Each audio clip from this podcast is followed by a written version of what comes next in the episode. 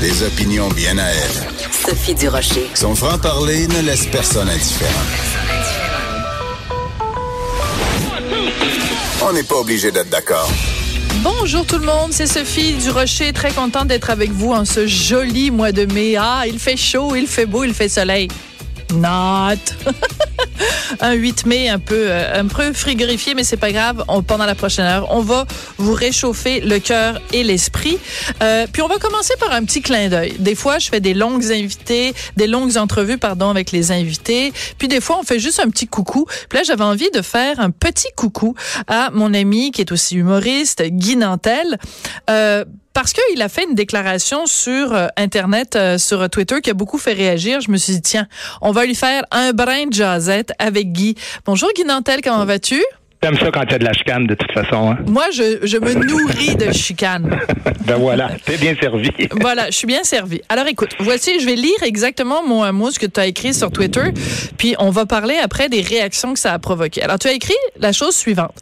Deux points, ouvrez les guillemets. En 2008, après une année de mascarade burlesque, Bouchard-Taylor accouche d'un rapport modéré et presse les politiciens de suivre leurs recommandations. Onze ans plus tard, il rencontre les politiciens qui appliquent leur rapport pour leur dire que leur loi est discriminatoire. Fin de la citation. Moi, personnellement, je trouvais ça assez drôle. Je me dis, Guy Nantel, les gens le connaissent quand même. Ils savent que il, résume à gros traits une situation. Mais là, tu t'es pogné avec, euh, avec deux amis de la presse, Marc Cassivi et Yves Boisvert, qui t'accusent de faire du fake news puis tout ça. Alors, qu'est-ce que tu voulais dire avec ce, tweet-là? Commençons par le début. Là. Où est-ce que tu voulais en venir avec ce ben en fait, ça fait suite à Charles Taylor hier qui dit de c'est pas moi là, je, le cite, il dit que si on avait appliqué son rapport, ça aurait été une erreur parce que c'est un rapport qui a ramené des discriminations dans la société. Ben là, je me dis écoute, euh, on paye des millions pour faire un rapport supposément euh, rédigé par des grands sages qui vont nous éclairer de leur lanterne et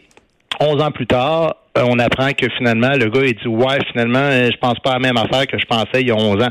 Je trouve qu'il y a matière à rigoler et à se moquer du gars. Alors, c'était ça le but. Euh, je veux dire, c'est un tweet humoristique qui décrit quand même bien une situation. Donc, c'est le genre d'humour que je pratique en général. Et d'autant plus que je pense, par exemple, à des gens comme Pascal Bérubé, qui, justement, était présent lors des, des, de la commission sur le projet de loi 21, puis qui a dit Moi, je veux même pas poser des questions à Charles Taylor parce qu'il est rendu tellement un militant euh, euh, euh, de, de l'autre bord. Il a vraiment tellement viré capot que ça m'intéresse même plus de dialoguer avec Charles Taylor.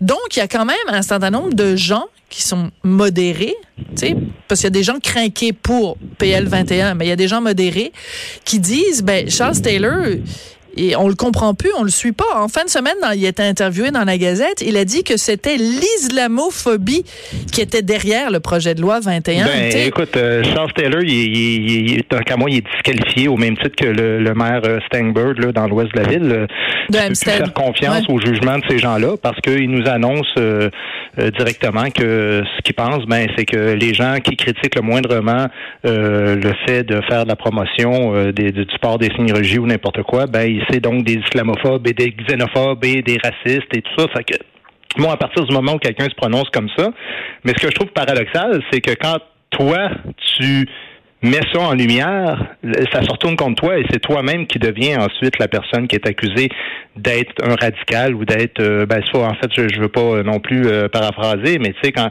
quand je regarde la discussion ensuite qui s'en est suivie avec euh, Cassivi et Boisvert, ben eux autres c'est carrément euh, totalement faux, euh, désinformation et tout ça. Tu sais, puis moi ce que j'écrivais ensuite à Yves Boisvert, je dis totalement faux, Yves. Je dis euh, écoute, en tant que journaliste, utilise les bons mots. Tu peux apporter des petites nuances à ce que je dis, je veux bien.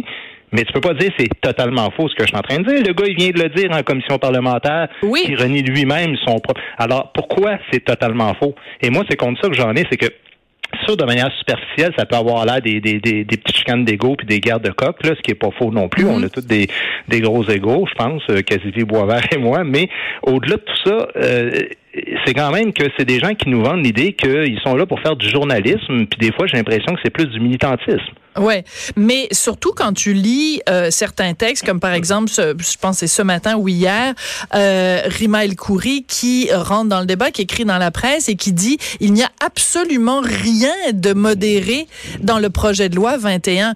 Alors que si tu compares le projet de loi 21, justement même par rapport à certaines à certaines propositions concernant la laïcité. Un, ça s'adresse pas à tous les employés de l'État. Deux, il y a la clause grand-père. Trois, on enlève le crucifix. Puis cinq, euh, quatre, pardon, on dit oui, on fait appel à la clause dérogatoire, mais c'est simplement pour s'assurer que pendant les cinq prochaines années, on puisse voir comment se fait l'application de la loi. Puis on s'en reparlera dans cinq ans. Donc, euh, tu sais, je veux dire, quelqu'un qui écrit que ce projet de loi-là n'est pas modéré, c'est quelqu'un qui est peut-être pas modéré lui-même non plus.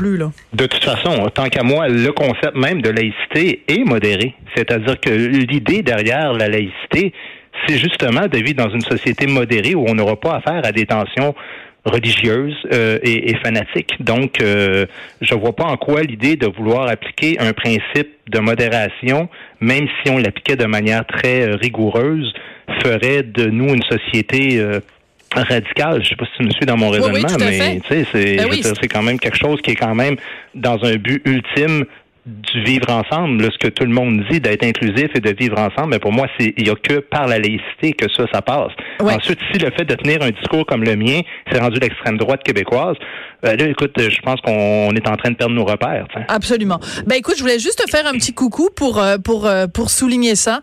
Alors, euh, les, les gens peuvent se prononcer dans le match Guy Nantel versus le journal La Presse. Oui, voir, oui, ben oui, voir pour qui pour qui pour qui ils prennent. Fait que ben écoute, à la prochaine chicane, Guy merci d'être venu nous faire un petit, euh, un petit coucou pour parler de ça. Ça va peut-être être entre toi et moi la prochaine. Ah, c'est possible, c'est absolument pas exclu. Il y en a déjà eu, puis il y en aura sûrement d'autres aussi. Merci, Guy. À bientôt. Guy Nantel.